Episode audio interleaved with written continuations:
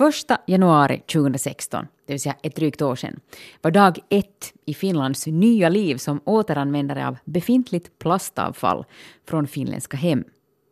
Då trädde en ny lag i kraft som gjorde de företag som gör business på förpackade produkter ansvariga för att också förpackningarna systematiskt kan samlas in och återanvändas.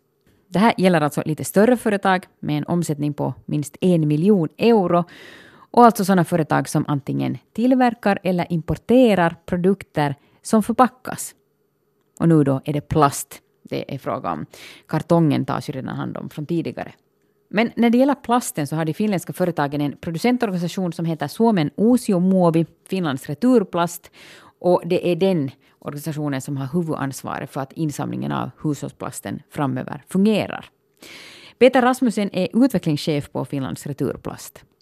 Vi är en så kallad producentsammanslutning och enligt lag så handhar vi ansvaret eller producentansvaret för plastförpackningar för cirka 2000 företag som då överför det här ansvaret för att då genomföra så här kollektivt. Mm. Det, det, är så att säga vår, vår huvuduppgift.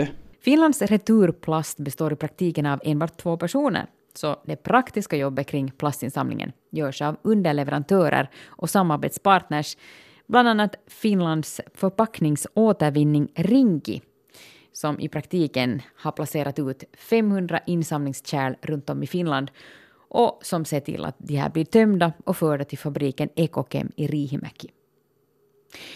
Och I vissa fall talar vi alltså nu om högteknologi. Av 500 insamlingskärl för plast i Finland så är en tredjedel 150 stycken sådana som själva är maskiner, så kallade komprimatorer som pressar ihop plasten på plats och ställe. De här insamlingskärlen kan ju lite variera, de kan se lite an, olika ut. Eh, och sen vissa på så att säga, stormarknader, så kallade hypermarkets, så kan man hitta så att säga, komprimatorer där då själva avfallet komprimeras till en mindre kvantitet. Det här är ju så att med plastförpackningar är ju ganska lätta och voluminösa. Så att eh, om man inte man pressar ihop dem så, så, så, tar det ganska mycket utrymme och en komprimator så, så tar ett mycket större vikt än, än ett vanligt kärl. Så komprimatorer är bra där användningen är stor. Mm. Att till exempel man kan hitta i, i, i Kyrkslätts Prisma så har en komprimator. Det finns inte så hemskt många i, i Helsingforsnejden men att, att eh, i andra ställen i, i, i, landet så finns det ganska mycket av de här komprimatorerna. Det är alltså ett, ett ekonomiskt sätt att, att samla in plastförpackningar och det är också förstås när man kanske tömmer dem en gång per månad eller en gång per två månader så minskar det förstås trafiken på själva insamlingspunkten. Mm. Ja, ja. Så det är mycket hög teknologi involverad här? Det när man kommer till, till komprimatorer så är det ganska mycket högteknologi för att faktiskt de här maskinerna, komprimatorerna kan även styras så att säga från distans. Så det finns en lite elektronik och, och, och smart, smart uh, data i dem. Så det är på det sättet är det ganska långt framme faktiskt. Aha. Helt kort bara, vem, vem styr och var och hur? No, delvis så är alltså, de är tillverkade av Europress, ett finländskt företag i, i Kerava och de kan så att säga, distanskontrollera och styra dem delvis.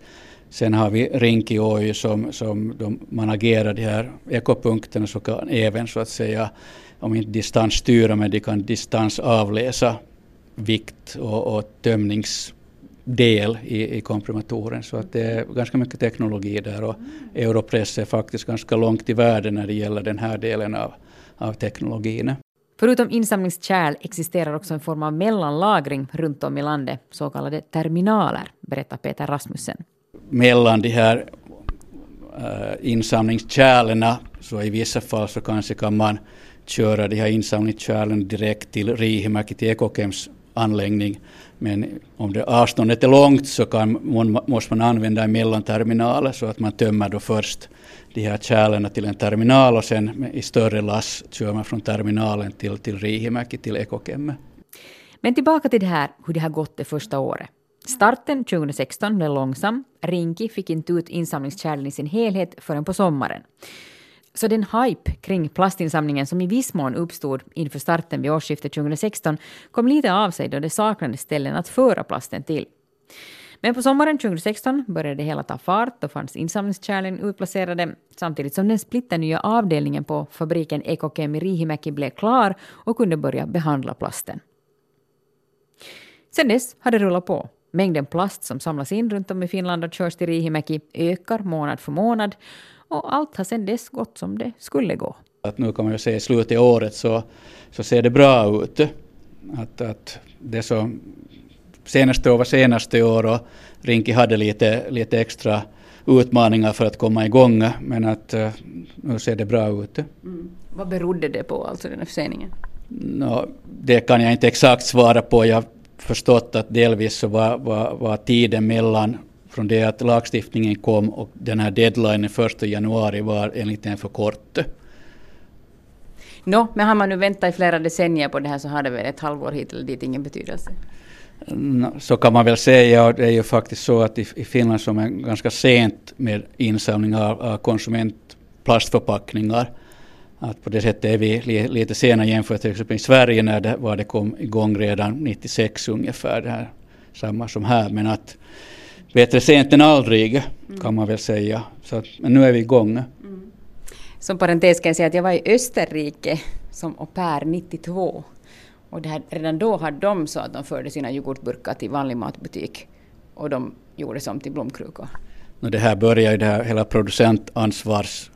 producentansvarstänkandet egentligen i Tyskland ungefär 1992. Så antagligen Tyskland och Österrike var säkert de första som, som körde igång med det här och sen har andra europeiska länder kommit med så att säga då under, under de sista 20 åren. Mm.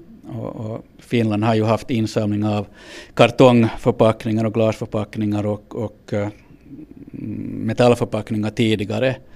Uh, plastförpackningar uh, hade inte funnits så att säga, ett, ett producentansvar på tidigare. Och sen är det förstås lite så också att det har inte funnits en, en sådan sorteringsindustri i Finland utan om man skulle ha insam, samlat in plastförpackningar tidigare så skulle man borde skicka dem till sortering till utomlands. Mm.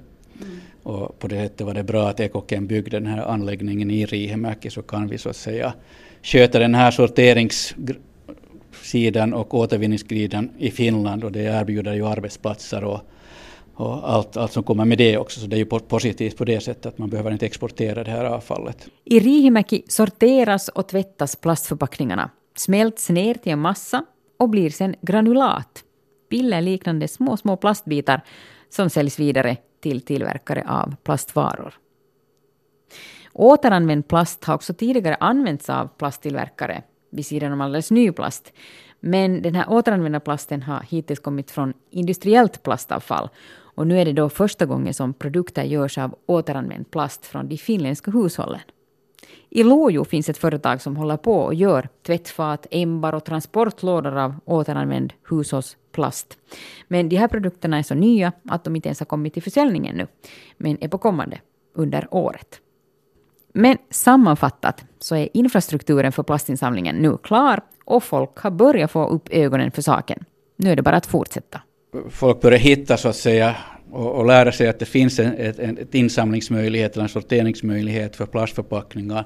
Man börjar hitta de här ekopunkterna och man börjar intressera sig för det och det är ju det som är viktigt här om man, om man nu ser på det här året så det är ju vår målsättning att så många som möjligt skulle börja använda den här möjligheten att sortera plastförpackningar.